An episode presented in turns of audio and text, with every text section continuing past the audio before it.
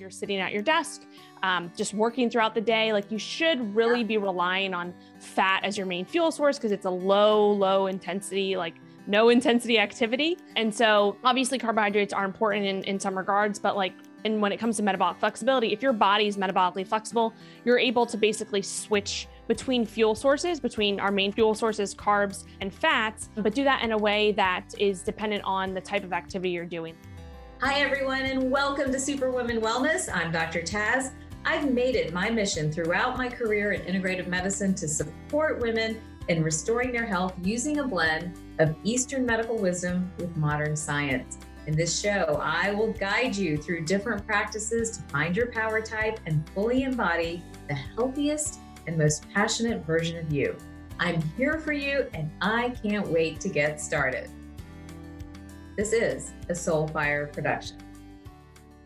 Welcome back, everyone. Welcome back to another episode of Superwoman Wellness, where you know I am determined to bring you back to your superpowered self.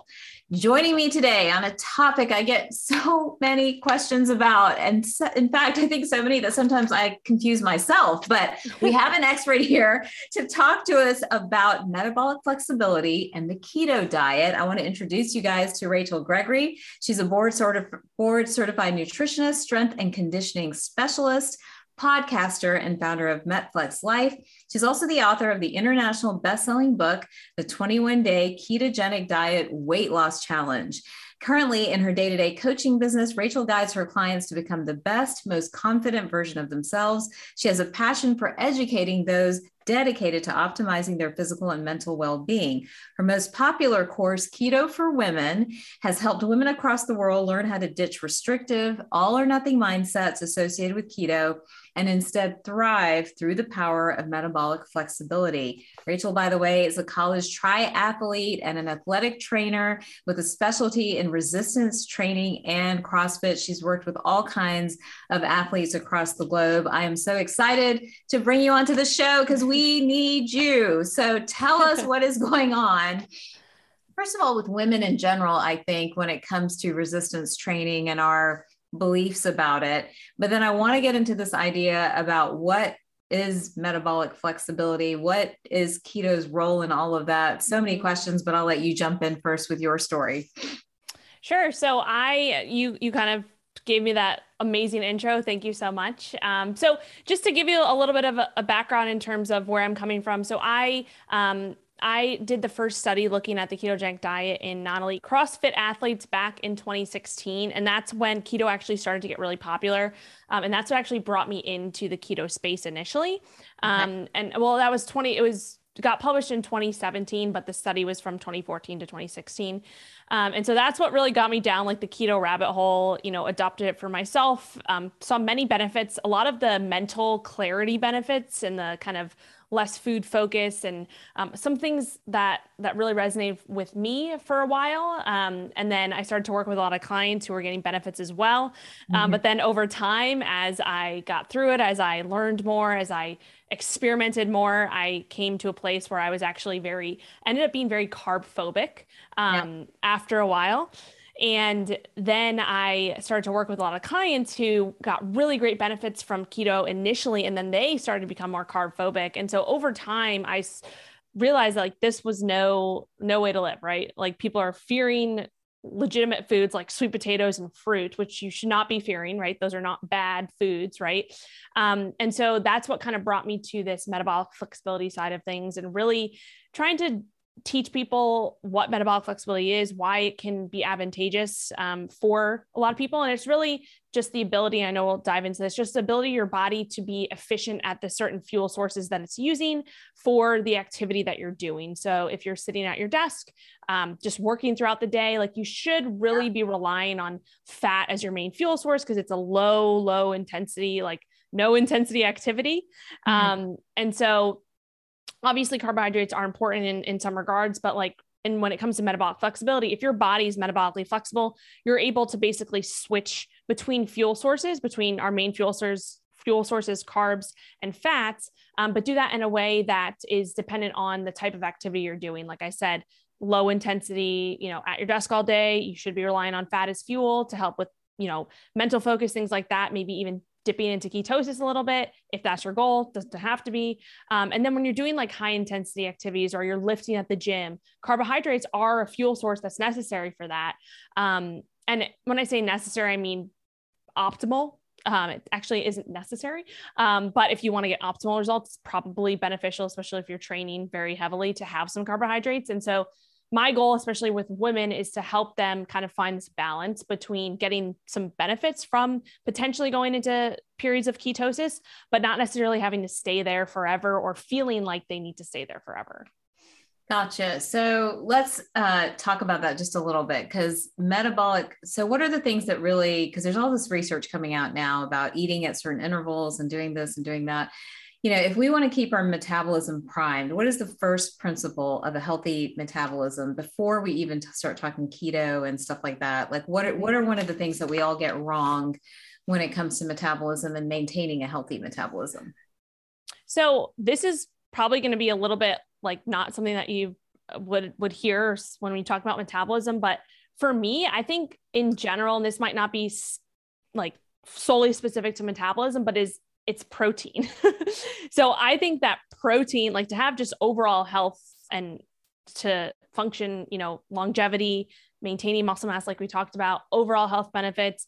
Everybody wants to, you know, look at a bathing suit, lose body fat, things like that. Like I think protein is so underrated when uh-huh. it comes to so many different aspects of just general health and body composition, um, and having a, an optimal metabolism. And I think from both sides of the spectrum people who are um, really focused on maybe keto and then also those who maybe are opposite side i think protein is the common factor that tends to be forgotten about Interesting. That's so true because I think your vegans and vegetarians focus a lot on plant based foods and plant based living, and there are so many advantages to that. And then you've got others that are heavy protein eaters, and then you have the keto people that do full out fat you know so if protein and when you say protein how much protein to maintain our metabolism? Is it you need to get about 15 20 grams every three to four hours? What's sort of the, a good rule or just is it your total at the end of the day that you think makes a difference? What would you say to that?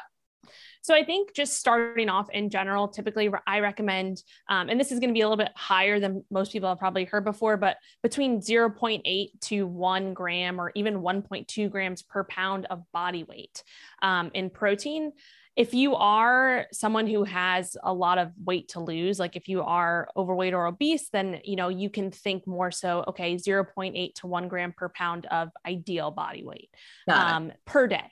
That's like a general standpoint and that's probably the most important and then as you get that rolling and as you get consistent with that then you can start to think about okay how can i optimize my protein feedings throughout the day? So how can i think about how much protein i should be eating in a certain meal, right? To increase muscle, muscle protein synthesis. Um, and also, like, what are those protein sources too? Um, because we know that some protein sources are going to be more bioavailable than others. Some protein sources are going to have the full spectrum of amino acids that we need, um, and some aren't. So that's where the quality of the protein is also going to come into play. Um, but in general, I always start, you know, with my clients, it's always like, all right, let's let's tackle the the big thing first. Let's tackle the the daily protein intake, and then we can start to trickle down to okay, once we have that in in place, we've done that for a while, then we can start to optimize different things within the day. Okay. Okay. And real quickly before we leave protein and move into the world of keto, what are your top five protein sources? People always ask me that. I'm curious to see what you're going to say. Yeah, sure. So I am a huge fan of animal protein. So animal meats, steaks, um, red meat. I love red meat. I think there's so many nutritional benefits to red meat that have gotten um, kind of put down over the years um, mm-hmm. and, and, feared. Um, but red meat has a lot of nutrients, a lot of iron, a lot of beneficial things that that a lot of people are missing out on. So I would say steak. Um, I love chicken too. Chicken, any any meat, like I'll put that in its own category. Meats, um, eggs, egg whites. Um, one trick that I a lot of my clients when they're trying to get more protein in their day is combining f- whole eggs with egg whites instead mm-hmm. of just like having four whole eggs yes that that's going to be super nutritious and you should be eating the yolks but if say you're trying to manage your calories and you know maybe you're trying to up your protein a little bit, okay, maybe we do two whole eggs and like the rest egg whites. So you're getting all those healthy fats from the egg yolk, but you're right. adding in some extra egg whites to bump that protein up even more. Because um, one egg has about five grams of fat and six grams of protein. Um, so if we can, you know, balance that out with a little bit more protein, that can be a great trick to just bump that up. Um, I love non-fat Greek yogurt or lower fat Greek yogurt, lower fat cottage cheese. That would probably be number three. Um, an easy one is a high quality protein powder um, and you can even add that to like like i'll add a scoop or half a scoop of protein protein powder to non-fat greek yogurt as an amazing snack. Mm, um, you'll get like 30 to 40 grams of protein just in like a little yeah. uh, serving of that. Um, so yeah i mean that would be those, those would be my top. top one. Yeah. The animal protein low fat cottage cheese or dairy uh, non-fat Greek yogurt, protein powder added to anything. What was the last mm. one during this? Our eggs, eggs, and egg whites. Eggs yeah. Egg whites. Okay, awesome. All right, let's move on to keto because that's really what everybody wants to talk about and understand a little bit. So keto, you know, I'm not the biggest fan of keto. Let me be 100% honest and just put that out there. I'm not a fan of it because I see the lipid levels go up. I see people justify eating foods that are very unhealthy because they're quote unquote keto, mm. right? So, what do we have right or wrong when it comes to keto? And how, please tell me, can keto improve our metabolic rate? so, I think you you nailed that one with just foods being quote unquote keto right. is missing the mark completely. So yes, you can go, you can technically be on a ketogenic diet and be eating, you know, McDonald's burgers with cheese and not the bun, or eating like pounds of butter in your coffee and things like that every morning. And yeah, maybe you're in ketosis, but the benefits of keto in my my just over the years that I've noticed, um, it really comes down to the individual, first of all, like where they're at in their health journey and what their goals are. Um, a lot of the women that I work with have had just a, uh, a lot of food focus that they've been they've been it's been hard for them to get away with because they have these sugar cravings or they have these cravings for for higher carbohydrate foods that just can never dissipate. And then when they try keto, it helps to mitigate some of those cravings. It helps to regulate their blood sugar levels a little bit more throughout the day. Um, and it's not that carbs are bad in the sense or anything like that. It's just kind of going back to okay what's your what's your goal and and what have you been struggling with? Um, and so when it comes to keto i think the biggest thing again that goes back to protein too. A lot of people like we have to think about keto. It it came about as a treatment for kids who had epilepsy right? It was li- it's literally a metabolic state that your body can go into um, not just a diet right? It's literally changing the way that your your brain uses its fuel sources right? And that's what it was founded on is to help kids it actually helped kids reduce their seizures because they went from using and relying on glucose for fuel to relying on ketones for fuel. Right. um, and so that's to treat a disease state. And so they had to have very high ketone levels to be able to do that. And so they had to bump their fats up really high and bring their carbs and their protein down very low to be able to do that right but if we're talking about kind of your average person just looking to get some of the benefits of keto, whether that's coming from blood sugar regulation, um, whether that's coming from, you know, going actually into a state of ketosis and using ketones for fuel to help with maybe focus throughout the day um, or mental clarity throughout the day, one of the biggest pieces that people mis- make a mistake on is again coming back to that protein. At least this is what i've seen in my practice over the last six plus years is they reduce protein so low because they think that they need to skyrocket their ketones super super high and have super super high fat. And i think that's where the issues are coming in because you know being in a state of ketosis is literally reducing your carbs and or fasting. It's a fast mimicking diet. And so you don't need to bump your fats up to astronomical amounts to get into a state of ketosis. Um, yes there you know increase in healthy fats can be great but i think that's a mistake that a lot of people make is they they go way on one end and they don't think about um, kind of the moderation of the protein side of things and even a little bit higher protein too so Gotcha. So I'm a fan of protein, if you couldn't tell. yeah, I'm right there with you. So it's interesting though that you you mentioned that fasting and keto. You're right. We never think of those as going together, but fasting indirectly is putting you into a little bit of a ketotic state, right? Absolutely. So, okay. So before we jump into fasting, which is yet another, yet another piece. So when you are doing a modified keto for improved metabolic rate. And you were saying like you know when you're sitting and not burning a lot of energy actively like having more fat during that time frame is helpful. You know what what should people be doing? Like do we want to give grams out of the number of fat grams they should be having at a given serving? Maybe some examples of foods that will do that that are dense in terms of uh, you know not being high calorie but at, at the same time providing those grams. You know how do we go about doing that yeah. So typically it's all going to kind of come back to the individual. And I like to talk, I like to kind of look at, first of all, if the goal is to get into a state of ketosis, like I mentioned, you can do that by simply reducing your carbohydrates to a certain amount. Um, typically, for most people, they can get into a state of ketosis by having a, around 50 grams of total carbohydrates or less mm-hmm. per day. Um, so, if that's the main goal and you want to test out like your body's ability to get into ketosis and how you function through that. Um, reducing your carbohydrates to about to- to a total of 50 grams per day, setting your protein around 0.8 to 1 gram per pound of body weight, and not being afraid of protein um, is probably the second thing that I would do. And then basically filling in the rest of your calories with fat. Um, and that will depend on what your main goal is. Is your main goal to maintain your weight? Is your main goal to lose body fats? You know, because we know that we have to be in a calorie deficit in order to do that. Are you looking to gain body fat? So it's really setting those uh, carbohydrate kind of top, like around that 50 grams to start. Some people can are, are more metabolically healthy than others and they are more active than others. So they can actually have upwards of maybe 75 to 100 grams of carbs, even more, depending on how active they are, and still actually maintain that state of ketosis if that's the goal.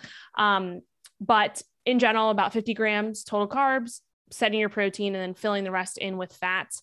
Um, and again, it comes down to fat grams. Do you like get that specific about fat grams or not really? So about lowering the carbs it's mostly about lowering the carbs because if we think about it, your body has the ability to use its own body fat stores. That's the biggest misconception. Everyone's walking around being like, I need to get like, you know, 50 grams of or 100 grams of fat in per day. But you're saying yeah. no, it's more about lowering the carbs down to 50 grams and then eating or choosing foods mm-hmm. around that that allow that carbohydrate reduction, which is ultimately the mm-hmm. issue Am I translating this correctly? no, yeah, absolutely. Absolutely. And you know, obviously we both know fats are important, right? We fats are important for hormones, especially healthy fats, right? Not like the McDonald's cheeseburgers without the bun, right? Maybe right. that's once in a while thing for you, but you know an everyday thing is probably not going to be not going to be great for overall health. So exactly what you said focusing on the carbohydrates and even implementing potentially some fasting that in itself can help get you into that state of ketosis. The fats are really there to help with um, you know nourishing you know all the different processes that fats are important for hormones things like that. But we can use if we have a lot of fat on our bodies like we can use that body fat for fuel that turn that turns into ketones through the process of ketogenesis. All right i'm excited to talk about this next product because honestly my daughter brought it to my attention. Most of you know i have some tweens and teens running around this house and they're on tiktok and they were talking about athletic greens, so much so that my daughter wanted me to order it. So I had to get in on the hype and figure out what all of this was about. And honestly, I'm fascinated. This is good stuff. So let me tell you about it. Athletic greens, with one delicious scoop of this stuff, you are absorbing 75 high quality vitamins, minerals, whole food source superfoods, probiotics, and adaptogens to help you start your day right. This special blend of ingredients supports your gut health, your nervous system, your immune system, your energy, recovery, even anti-aging. It's all the things in one simple scoop. So of course my daughter gets me hooked on it. I start taking it and I actually miss it if I don't take it every morning. But I've noticed it benefits me just with clarity of thought. I have better energy and it's so fun to watch my teenagers like this, right? Because they don't like anything. So it is something that they'll stick to, which is a bonus as well.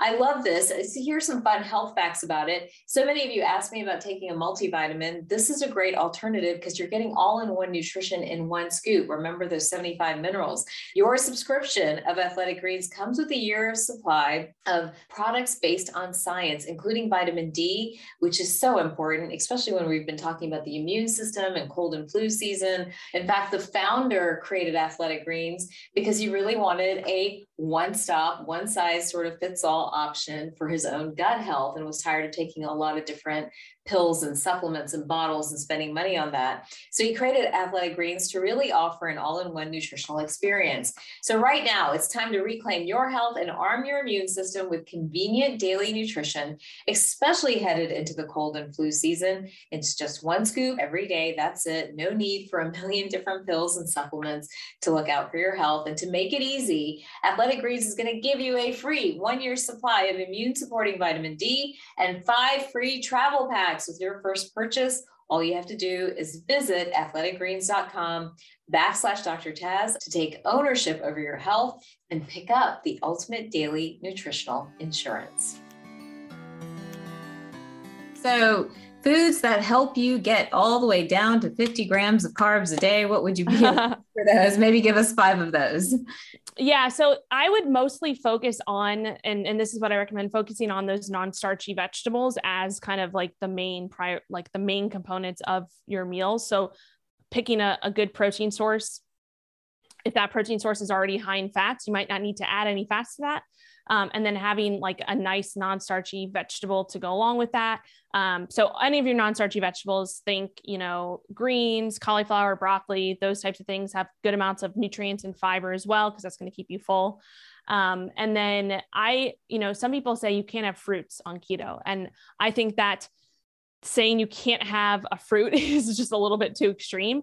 Right. Focusing on the fruits that are a little bit lower in sugar. So berries, blueberries, raspberries, blackberries, um, strawberries, those are great options.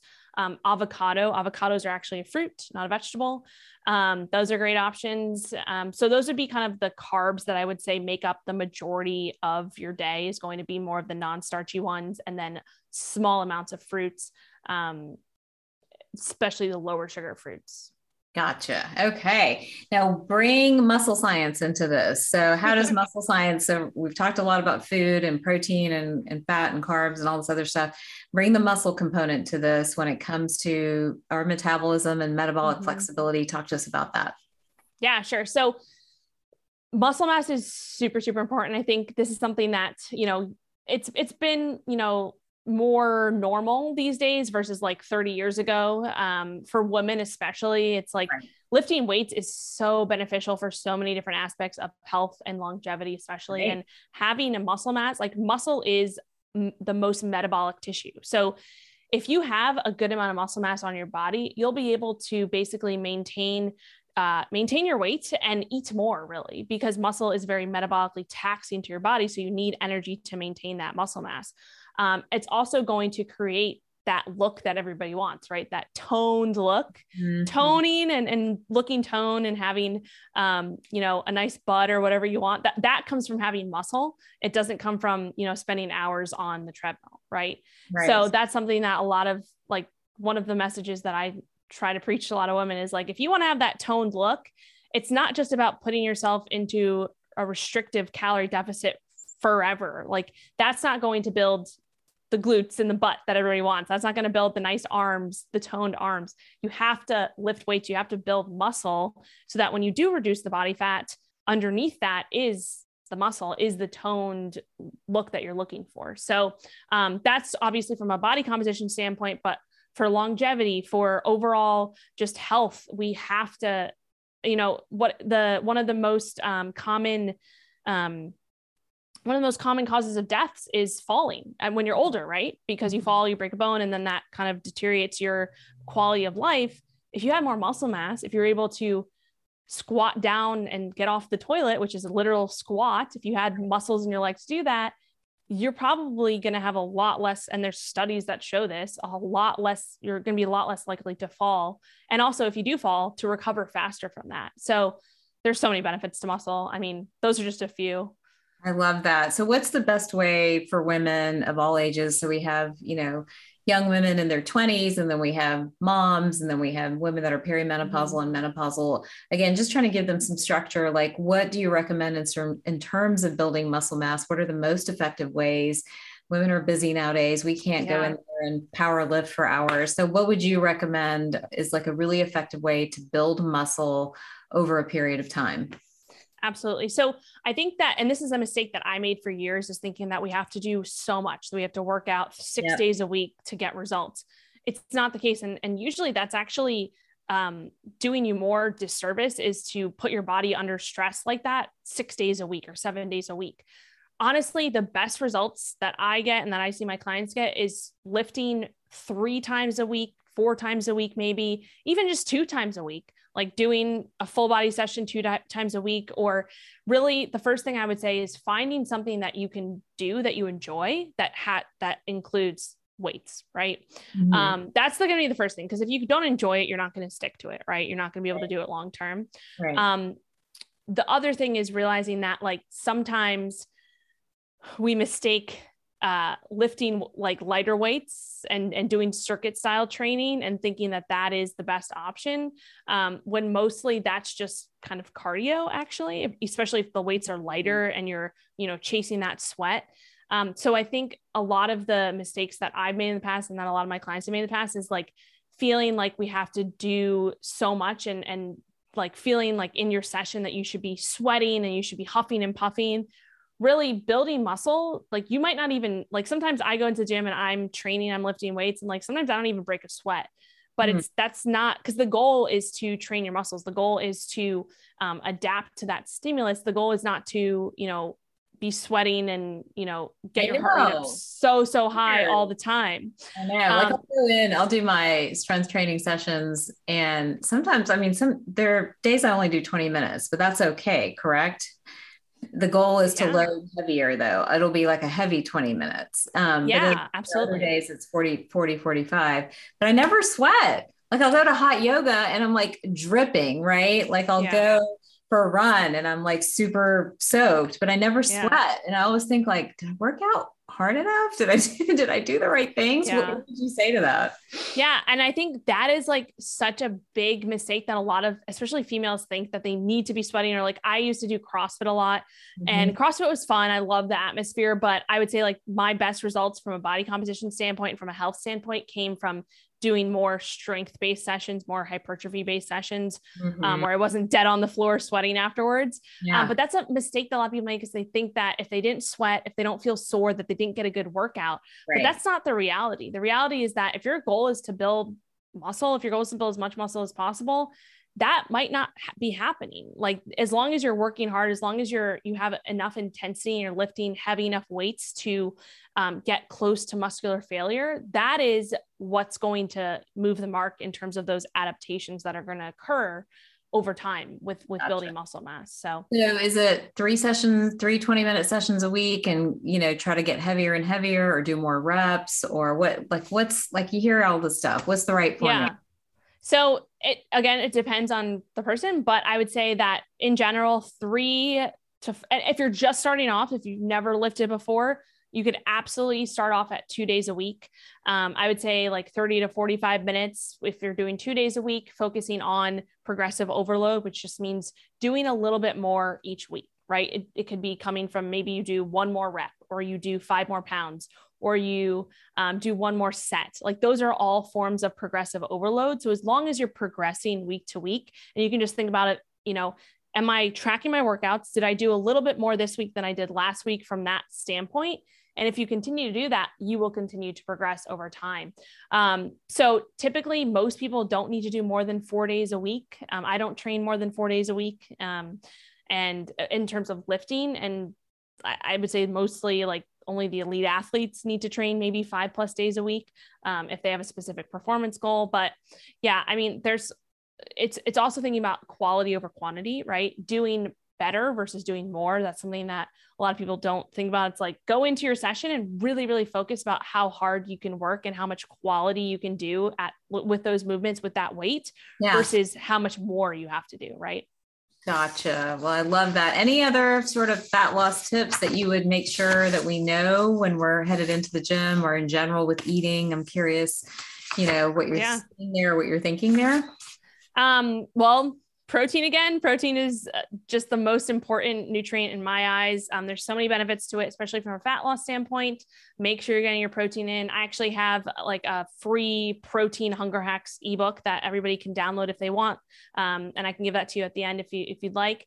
Um, that's going to be the number one thing because that's the thing that a lot of people are just not paying attention to is protein. Wow. Yeah. Um, and then movement, just general movement throughout the day, like paying attention to, you know, your steps throughout the day, paying attention to how much you're moving.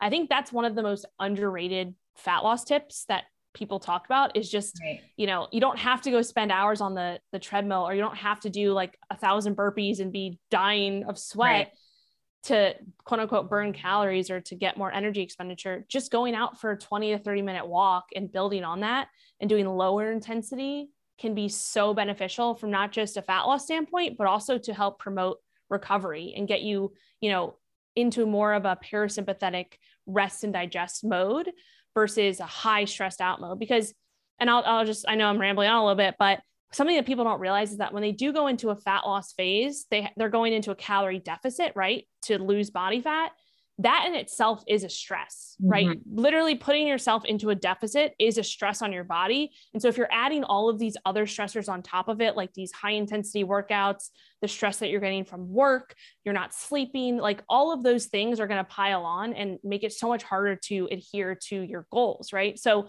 you need to think about the things that you can do to help de-stress while still helping you work towards your goals. So making sure you're sleeping, walking, literally just walking is such a huge piece of it protein, obviously, um, and and tracking things. I think that would be one of the biggest things too. Is you know you you me- you can me- manage what you measure, right? If you have no idea what you're consuming, if you have no idea how much you're moving throughout the day, then how do you make changes, right? How do you modify right. what you're doing to continue to see results? So. Gotcha. Oh my gosh. I can talk about all day long. Yeah. Oh my God. I want to ask you one more. question. I know we're like two, two more minutes on this because I got to yeah. Fasting. All right. 14 hours, 16 hours, 12 mm hours, 24 hours. What improves our metabolism and doesn't tinker with it? There's all this research showing that, like this whole, you know, metabolic stacking, right? We eat less, our resting metabolic rate goes mm down. We eat even less, our resting metabolic rate goes down, and we end up crashing it. All these people are fasting. What do you have to say to that? I think that this is going to go back to what I mentioned about the stress piece of things. I think especially with women, we do have to be very careful when we are implementing fasting. I think fasting can be beneficial for certain for certain people but if you are already super stressed out in your life and you've like you're not used to fasting and you're just trying to like go all in that might not be the best idea um, i think fasting is one of those things that again we don't realize that it is it is a stress on our body as well, right? Especially with females, we have more sensitive hormones, we react more sensitively to these certain stressors.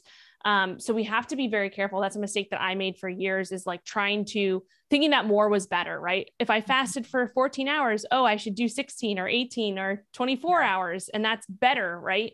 Yeah, maybe you can do that, you know, a few times a year, do a 24 hour fast to to maybe help with whatever you know maybe help reset your kind of gut microbiome a little bit if you're struggling with digest- digestive issues things like that um, but i think a mistake that a lot of people get do is they they get caught up in all of that research that you were talking about all of those kind of um, mm-hmm. clickbaity things that you see online and things like that and they're not really focused on the big movers that really will make the difference over the long term um, so i think fasting can be beneficial but it all comes down to that individual and i think the stress component is the biggest thing to think about um, when you are thinking about fasting is like how much stress do you have?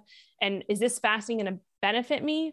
Um, am i are like do i have less stressors going on right now that i could get away with fasting a little bit more? Or yeah. am i already dealing with so many other stressors that maybe fasting probably like not a good not not a good time right now? So Gotcha. Well, such great tips. I love it. And I know that you have a course and a program. Tell us a little bit about that. If somebody wanted to jump into that, what would they expect and all that other good stuff? Yeah. Sure. So I, I, did mention this before. So if you're listening to this and you want to go to metflexlife.com slash protein, you can download that free protein. Uh, it's a Hunger Hacks protein ebook. Um, so it's all like just recipes that are high protein, lower calorie, high volume. Um, so that's definitely a resource that I think would be super beneficial. Um, and then I do have other programs on my website related to nutrition. Um, I do one-on-one coaching um, I have exercise programs, Keto for Women, which is all about teaching you to become more metabolically flexible. Um, and then I also have a membership called uh, the Flex Fam, which is um, kind of all of that combined into one. I love it. All this information. I love that that you tackle it all because I feel like people are in a keto camp, a protein camp, a fasting camp, but but the camps can't like get along or no, oh, yeah. simply not true. So thank you so much for taking time out to clarify some of that. And where can people reach out to you? You said you've got a couple of different handles. Is it at Metflex Life? Is that the best one or so at um, on Instagram is probably where I'm most active at rachelgregory.cns on Instagram. And then um, you can go to my website, like I said, metflexlife.com slash protein to download that free ebook. And that will get you to all the other places that you can find me as well through the website. Perfect. Well, thank you so much for taking your yeah. time today. I appreciate it. And everybody else listening, thank you again for watching and listening to this episode of Super Women Wellness. And if you enjoyed this episode, don't forget to rate and review it and share it with your friends. I will see you guys next time.